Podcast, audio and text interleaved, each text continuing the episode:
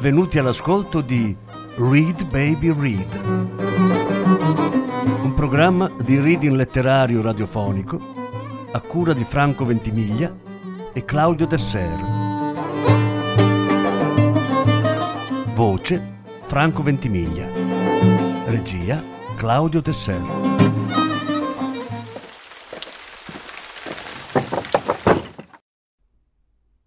Irene Nemirovsky Il ballo. Lettura in quattro parti. Terza parte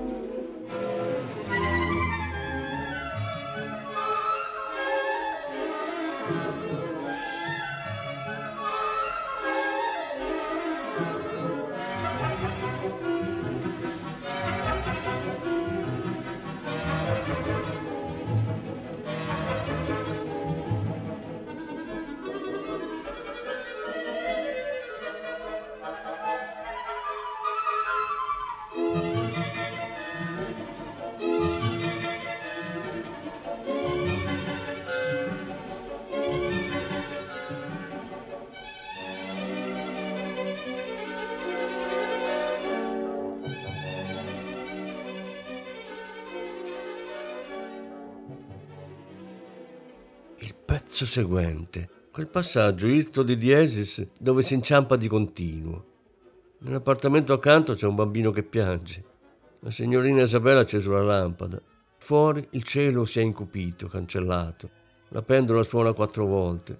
È ancora un'ora perduta, sprofondata nel nulla, che è scorsa fra le dita come acqua e non tornerà mai più. Vorrei andarmene lontanissimo, oppure morire. Sei stanca, Antoinette? Di già, alla tua età io suonavo sei ore al giorno. Aspetta un po', non correre così, quanta fretta. A che ora devo venire il 15? C'è scritto sul biglietto, alle 10. Benissimo, ma noi ci vedremo prima. Sì, signorina. Davanti al portone non c'era nessuno. Antoinette si addossò al muro e attese. Dopo un attimo riconobbe il passo di Miss Betty, che si avvicinava rapida al braccio di un uomo. Si slanciò in avanti, inciampando nelle gambe della coppia. L'inglese gettò un debole grido. Oh, miss, l'aspettavo da più di un quarto d'ora. Scorse di sfuggita il viso della miss, così diverso dal solito che si bloccò quasi dubitando che fosse lei. Ma non si soffermò sulla piccola bocca patetica, aperta, pesta come un fiore schiacciato. Guardava avidamente l'uomo. Era molto giovane, uno studente, un liceale forse, con le labbra morbide, infiammate dai primi colpi di rasoio, begli occhi sfrontati. Fumava. Mentre la Miss balbettava una scusa, disse con voce sonora e tranquilla. Mi presenti, cugina? My cousin, Antoinette, mormorò Miss Betty. Antoinette tese la mano. Il ragazzo fece una risatina e tacque. Poi parve riflettere e infine propose. Ah, vi accompagno, d'accordo? Si incamminarono tutti e tre in silenzio lungo la stradina buia e deserta. Sul viso di Antoinette arrivavano folate d'aria fresca, bagnata di pioggia, come imbevuta di lacrime. Rallentò il passo, guardò gli innamorati che camminavano davanti a lei, senza parlare, stretti l'uno all'altro. Come andavano veloci. Si fermò. I due non si girarono neanche. Se mi investisse una macchina, forse non sentirebbero nemmeno il rumore, pensò con strana amarezza. Un uomo la urtò al passaggio lei indietreggiò spaventata, ma era soltanto il lampionaio. Vide come toccava i fanali a uno a uno con la sua lunga pertica e come di colpo questi si infiammavano nella notte. Tutte quelle luci che lampeggiavano e vacillavano, simili a candele al vento. A un tratto ebbe paura, si mise a correre a perdifiato. Raggiunse gli innamorati, quelli parlavano fitto fitto, a voce bassissima, i volti accostati. Scorgendo Antonetti, il ragazzo ebbe un moto di insofferenza. Miss Betty si turbò un momento, poi, colta da un'improvvisa ispirazione, aprì la borsa e tirò fuori il pacchetto delle buste. Tenga, cara, sono gli inviti di sua madre che non ho ancora spedito. Faccia una corsa dal tabaccaio, là, nella stradina a sinistra, vede la luce. Li metta nella buca delle lettere. Noi l'aspettiamo qui. Le cacciò il pacchetto in mano precipitosamente. Antoinette la vide fermarsi in mezzo al ponte e aspettare il ragazzo a testa china. Si appoggiarono contro il parapetto. Antoinette non si era mossa. Per via dell'oscurità scorgeva soltanto due ombre confuse e tutt'intorno la senna nera e piena di riflessi. Anche quando si baciarono, intuì, più che vedere i due visi avvicinarsi e quasi ricadere mollemente l'uno contro l'altro. Si torse con violenza le mani, come una donna gelosa, nel fare quel gesto le scivolò a terra una busta. Ebbe paura e si affrettò a raccoglierla, ma nello stesso istante si vergognò della sua paura. Che sciocca, sempre a tremare come una bambina. Non era degna di essere una donna. E quei due laghi continuavano a baciarsi. Non avevano ancora staccato le labbra. Una specie di vertigine si impossessò di lei, un bisogno selvaggio di commettere una bravata, di fare del male. Serrando i denti, prese le buste, le accartocciò fra le mani, le lacerò e le buttò tutte insieme nella senna. Per un lungo istante, trattenendo il respiro, le guardò svolazzare contro l'arcata del ponte. Alla fine il vento le trascinò nell'acqua.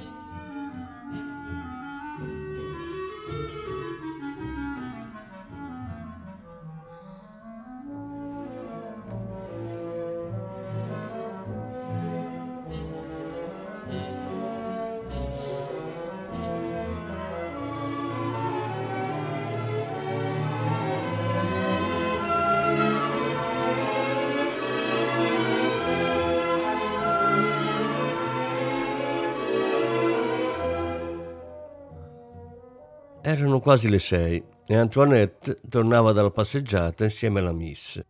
Visto che nessuno rispondeva alla scampanellata, Miss Betty bussò. Da dietro la porta giunse un rumore di mobili spostati.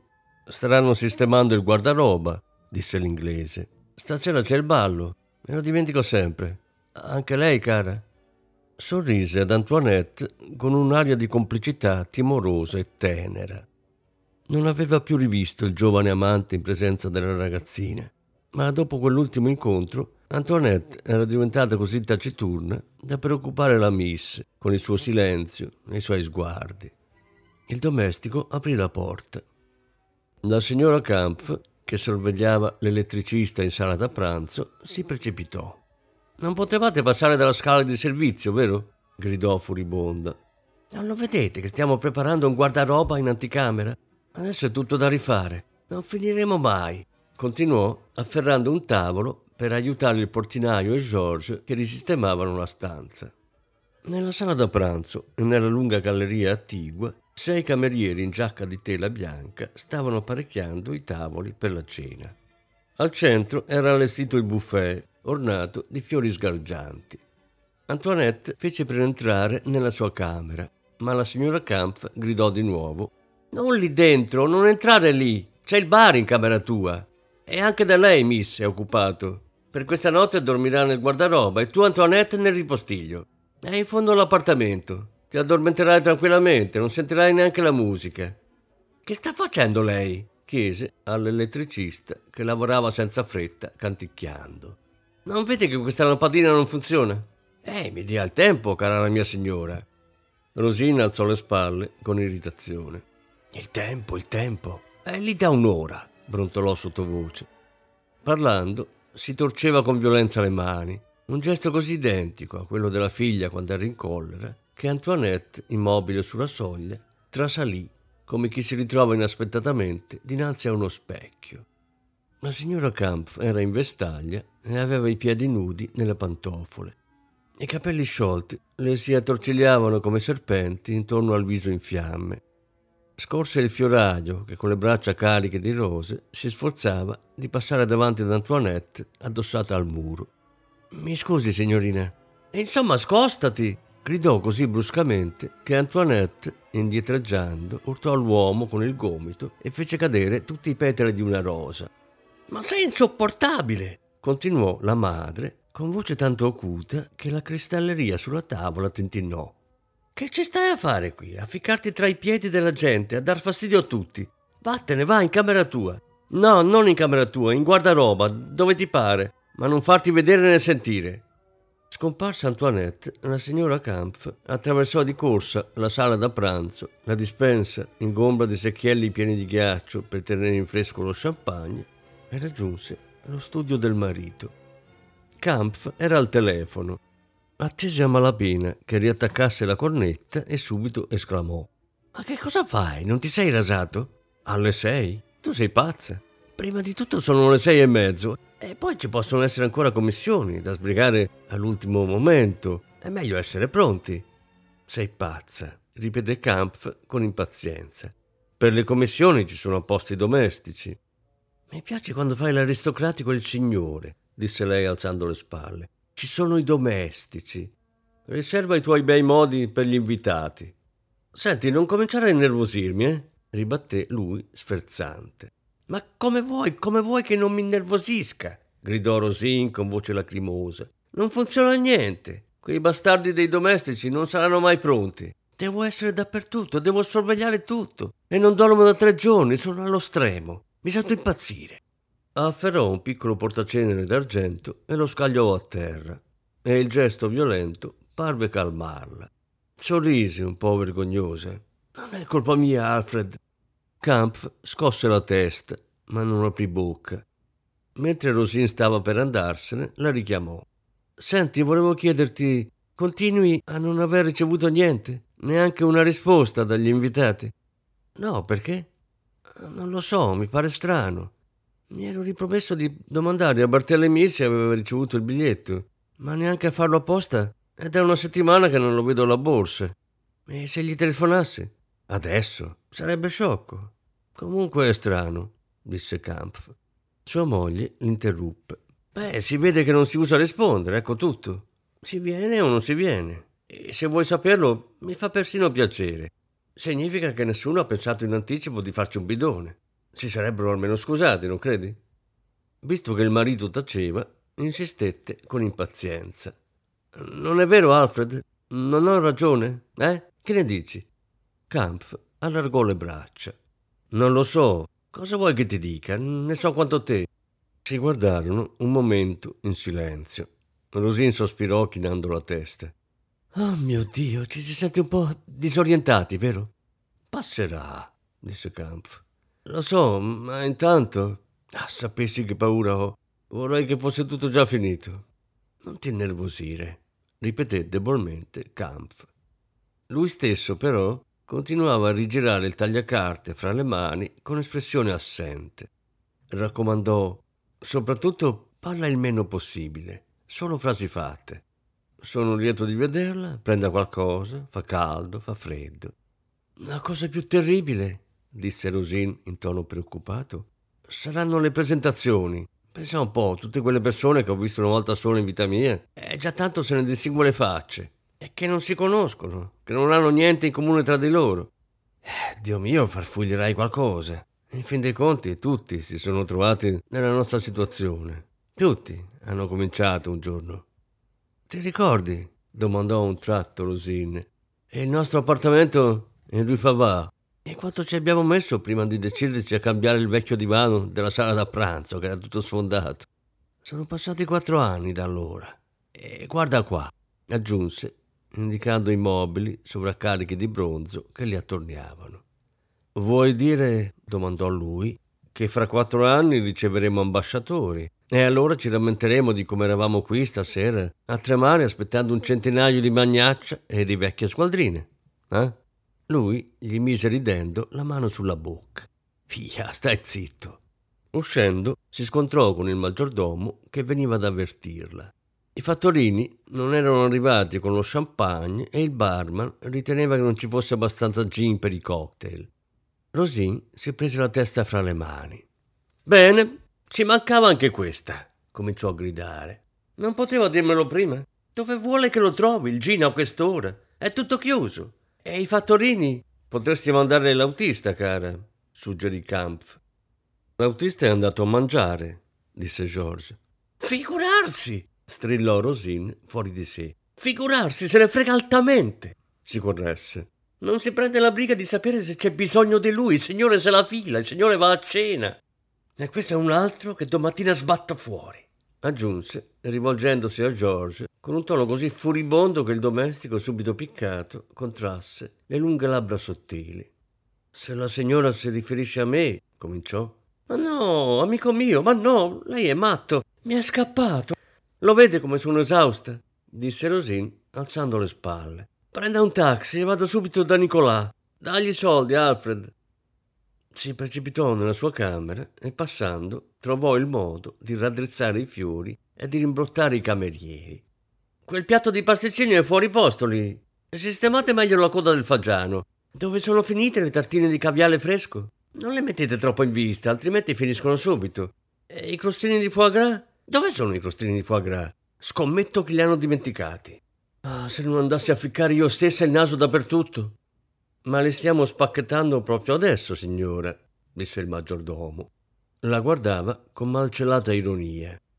Devo essere ridicola, pensò a un tratto Rosin, scorgendo nella specchiera il suo viso paonazzo, gli occhi sconvolti, le labbra tremanti. Ma come una bambina troppo eccitata, sentiva di non riuscire a dominarsi, nonostante gli sforzi.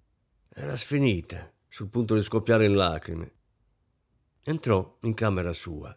La cameriera stava disponendo sul letto il vestito da sera in lamè d'argento, ornato di fitte frange di perle, le scarpe che brillavano come gioielli, le calze di mussola di seta. La signora mangia subito? Immagino che la cena dovrà essere servita qui per non mettere i tavoli sottosopra. Non ho fame, disse Rosin con stizza. Come la signora desidera. Io invece Posso finalmente andare a mangiare? disse Lucy stringendo le labbra perché la signora Kampf le aveva fatto ricucire per quattro ore le perle del suo abito che si sfilavano dalle frange. Faccio notare alla signora che sono quasi le otto e che le persone non sono bestie. Ma vada, figliola, vada, non la trattengo, esclamò la signora Kampf. Quando rimase sola si gettò sul canapè e chiuse gli occhi ma la camera era gelata come una cantina. Fin dal mattino avevano spento i caloriferi in tutto l'appartamento. Si rialzò, si avvicinò alla toletta. Faccio spavento. Prese a truccarsi minuziosamente il viso. Dapprima uno spesso strato di crema che spalmò a due mani, poi il belletto sulle guance, il nero sulle ciglia, una linea sottile lungo le palpebre per allungarle verso le tempie, la cipria. Si truccava con estrema lentezza e di tanto in tanto si fermava, prendeva lo specchio e scrutava la propria immagine con un'attenzione appassionata, ansiosa e uno sguardo duro, diffidente e smaliziato a un tempo. All'improvviso afferrò, stringendolo tra le dita, un capello bianco sulla tempia e lo strappò violentemente con una smorfia. Ah, la vita era proprio fatta male. Il suo viso dai vent'anni, le guance in fiore, e le calze rattoppate, la biancheria coi rammendi. Adesso i gioielli, gli abiti e le prime rughe. E queste andavano insieme a quelli. Bisognava affrettarsi a vivere, mio Dio a piacere agli uomini, ad amare. I soldi, i bei vestiti, le belle auto, a che servivano se non c'era un uomo, un amante bello e giovane? Quanto l'aveva atteso questo amante? Aveva ascoltato e seguito uomini che le parlavano d'amore quando era ancora una ragazza povera, perché erano ben vestiti e avevano belle mani curate. Che villani tutti quanti. Ma lei non aveva smesso di attendere. E ora era l'ultima possibilità. Gli ultimi anni prima della vecchiaia, quella vera, senza rimedi, irreparabile. Chiuse gli occhi, immaginò una bocca dalle labbra giovani, uno sguardo voglioso e tenero, carico di desiderio. In gran fretta, come se corresse a un appuntamento amoroso, gettò il pettine e prese a vestirsi.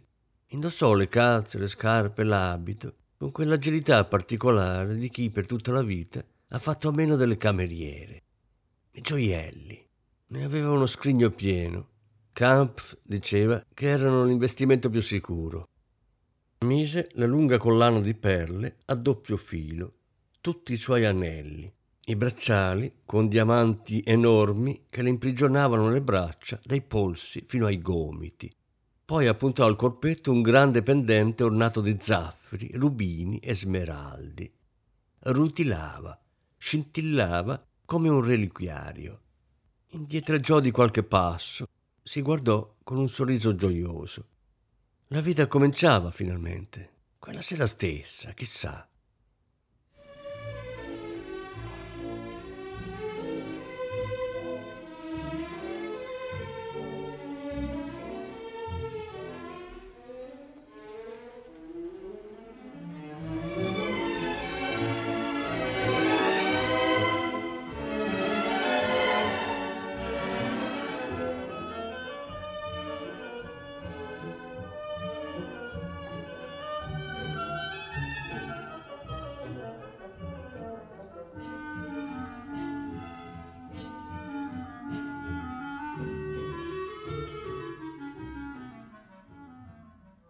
Antoinette e la Miss stavano finendo di cenare su un'asse da stiro appoggiata di traverso sopra due sedie nel guardaroba.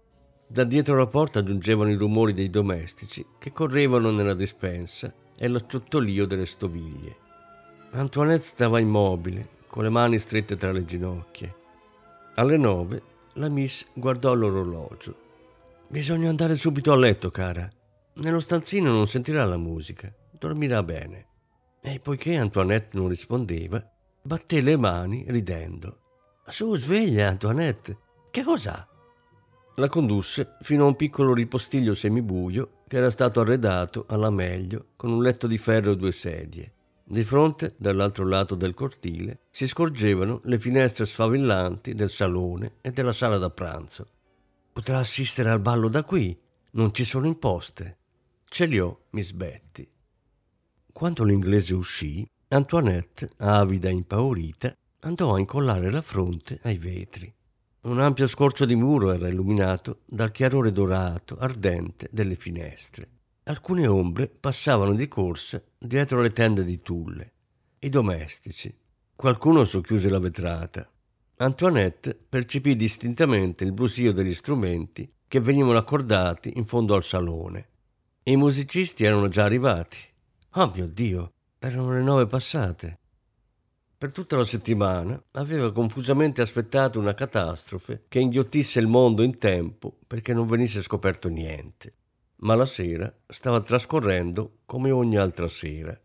In un appartamento vicino un orologio suonò la mezza. Ancora 30 minuti, tre quarti d'ora e poi... Nulla, probabilmente. Non sarebbe successo nulla, perché la settimana prima, quando erano rientrate dal loro giro, la signora Camp si era slanciata sulla Miss con quella sua particolare impetuosità che faceva perdere la testa alle persone nervose e le aveva chiesto Allora? Ha portato gli inviti alla posta? Non ha perso niente, smarrito niente, ne assicura? E la Miss aveva detto Sì, signora Camp. La responsabilità era sua, senza alcun dubbio, solo sua. E se la licenziavano poco male, le stava bene, le sarebbe servito di lezione. Me ne infischio, me ne infischio, balbettò e in un moto dire si morse le mani che sotto i giovani denti aguzzi sanguinarono. E quell'altra può farmi quello che vuole. Io non ho paura, me ne infischio. Mi ucciderò e prima di morire dirò che l'ho fatto per colpa sua. Tutto qui, mormorò. Non ho paura di niente. Mi sono vendicata in anticipo.